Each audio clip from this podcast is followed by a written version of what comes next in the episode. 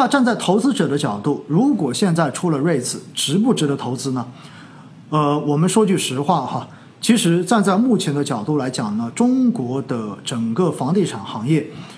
我们必须要看一个东西，因为在海外基本上是城镇化，也就是全国的这种城镇化达到 70% 以上才进入到 REITs 的一个爆发期。说白了就是从增量市场转为存量市场，大家可能都已经不需要再去买新盘，不需要再去买新房了，大家手里都有房。那么这个时候比的是什么？比的是你的租金收入，比的是你的这个物业能不能够更好的招到租客，然后通过你的物业服务，你的这种服务质量，来在未来吸引更多的这种租客进驻，而且还有可能因为你的服务把你的租金提高。所以它其实 REITs 是一个成熟的房地产市场后期才会去爆发出来的一个投资品种。那现在中国的城镇化率是多少呢？中国的城镇化率现在才 60%， 也就意味着我们还有 10% 的城镇化的一个空间。那这 10% 的城镇化空间也就意味着实际上大概哈，根据机构的估算，大概还有7到8年左右，实际上整个中国的一个房地产市场才会真正的进入到一个存量市场。所以在这个时候我们就是说，在未来的这7、8年，中国的 REITs 其实都是一个试水而已。而且现在大家应该知道，作为普通老百姓，我们只打个最简单的比方哈，你如果买房子，你其实现在最关注的到底是它的租金高不高，还是关注它的房价未来会不会涨？我相信你们关心的都是房价，因为你现在强调的都是什么？你现在强调的都是叫做增量市场的这种思维方式，就是低价买，高价把它卖出去，我中间赚差价就 OK 了。但是到了存量市场的时候，就意味着什么？这个时候大家都有房，大部分人都有房了，已经不存在买房的问题了。那这个时候比什么？比的你房子的投资价值就在于你的租售比，就是你的租金到底值不值得。所以呢，这里就讲到很重要一点，在目前为什么说增量的这一个房地产市场，其实 REITs 是没有很好的投资机会的。对了，我看到有朋友说了哈，因为租售比太低，也就意味着跟房价相比，现在中国的这一些地产的租金、物业的租金太低了。那物业的租金低，可能是来源于两个方面：第一，确实是租金太低；第二，可能是房价太高。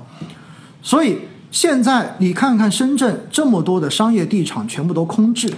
那如果把这些项目全部打包做成 REITs 产品发出来之后，这些物业依然空置，那就意味着你的 REITs 在未来的这些年可能都没有非常好的租金收入，带不来更好的这种投资收益。所以新出的这些 REITs， 其实站在个人的角度来说，我并不认为它具有非常好的投资价值，这是我的真实看法。当然我也要告诉大家一个事实，那就是首批的 REITs 基金，其实它主投的全部都是各个地方政府的工业园区项目，并且它的一个发售的对象都是机构投资者和合格投资者，普通散户你是买不到的。虽然现在的 REITs 并没有把商业地产跟住宅这些平时大家耳熟能详的不动产项目装到资产中间去，随着国内的房地产市场从增量市场慢慢的变成存量市场之后，未来的 REITs 肯定会有一天把这些资产全部都纳入到可投资的标的。当然这个过程肯定还需要蛮长一段时间，而那个时候普通投资者也可以买到 REITs 基金了。那我们如果投资 REITs 要关注哪些东西呢？特别关注一点，那就是你投资的这个 REITs 产品，它的底层资产到底是投什么东西的。千万不要用买股票基金跟债券基金的思维方式去评判这些产品，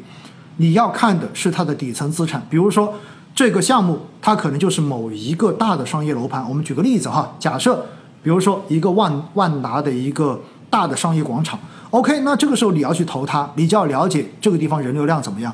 这个地方的租金贵不贵，然后这个地方空置率到底有多少，是不是满租的，而且大家在这里签约签了多少年。所以我们如果未来进行REITs产品的投资，相打个比方说，其实你就等于是买了一个物业，只不过你是跟很多其他的人一起合伙去投资了一个物业，而且你投资的还是一个以收取租金为主的这样的一个物业，而不是说看着它本身的房价未来会不会涨，不是从这个角度去考虑的。所以呢，REITs基金大家以后进行挑选的时候，可能它会显得更加复杂一些，它在某种程度上面有点接近于现在的很多地方政府的这一种应该叫什么那种城投债的这种项目，信托项目。我相信应该有很多人的话，在过去的这些年也买过很多的这种信托公司的信托产品。那很多信托产品就是直接筹钱，然后拿去投资某一个项目。实际上REITs就是这样的一个性质。没错哈，讲得非常好。确实以后的REITs最重要的其实就是开发商，就开发商本身它的能力强不强。因为REITs发行之后，其实最大的持有人有可能还是原来的这一个开发商。因为比如说国内一般的这一种物业开发模式都是我自己建完楼盘之后，我自己建完这个商业地产之后，然后我自己的这一些叫做什么，我自己的这一些物业公司来进行管理，来进行打理。所以的话呢，如果以后REITs发行，大概率这个业主自己会持有绝大部分的这些REITs份额，然后相当于利益捆绑在一起，他把钱一部分已经拿回来了，可以去开发后面的东西，但是呢他把它拿回来之后有一点好处，他持有REITs，因为他自己还在做物业管理，那物业管理的水平做得越高，那么这个地方以后的人气可能就越高，然后能够带来的这种租金收入的预期也会变得更大一些，所以大概率都是这样的一种方式。那在过去的这些年，国内其实有很多就是类REITs的产品，但是呢一般的做法呢都不是采用这种权益就是公募类的做法，它一般以前采用的都是这一种叫做什么呢，叫做债权类的做法，也就是做了分级，就是有一个优先级，有一个劣后级。那所谓的优先级劣后级是什么意思呢？比如说我现在是一个业主，然后我现在急需用钱，所以我就把这个房子，我就说我把这个物业我直接抵押给你，然后呢我要募10个亿，那么这10个亿的资金我就告诉你这个都算什么，这个都算是优先级资金，然后我用这个物业做担保给你一个固定的收益，比如说10年，然后我每年给你7%的收益，相当于这一个10亿是看上去是一个募资，但实际上它就是一个抵押的借款而已，就是一个债券，然后回过头来我自己再出2亿做一个劣后端，所有的劣后端等于就加了杠杆了，就是未来你的那7%我保证你一定有，如果未来的这些年这一个东西的收益每年的收益超过了7%，那都是我来收，如果低于7%，所有的风险都是我来承担。所以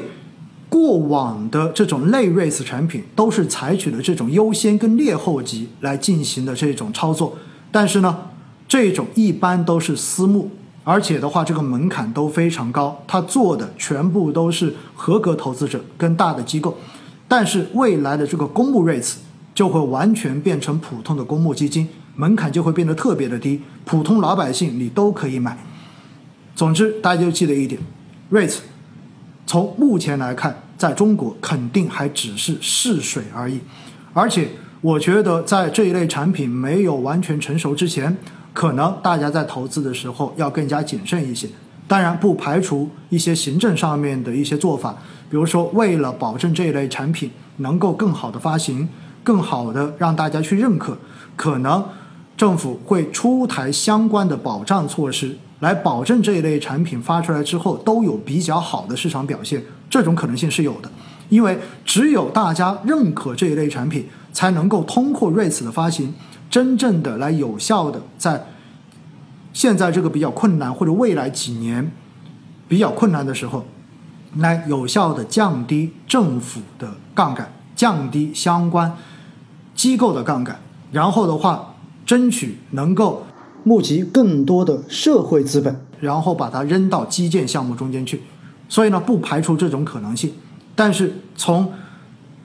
过往就是海外市场的这个经验来说，至少在中国还要经过7到8年，然后真正的房地产市场进入到存量市场博弈的时候，那么 REITs 将会有爆发性的增长。而且呢，一般来说从产品的设计跟风险的结构来讲， REITs 产品的这种风险应该是处于股票跟债券中间的那个位置，因为它跟股票相比呢，它有抵押物，它有物业在，有实实际际的这个东西在，所以呢相对于它的风险会比股票要小。但是因为它的这个未来的收益又是跟市场挂钩的，所以呢它又不像债券类产品有一个票面的利率在给你保证，所以它的风险跟收益应该都是处在中等这样的一个位置。但是我要告诉大家另外一个消息，那就是我今天上午看了一下数据，美国市场上面的公募 REITs， 它在过去30年的平均年化收益是 9.2%，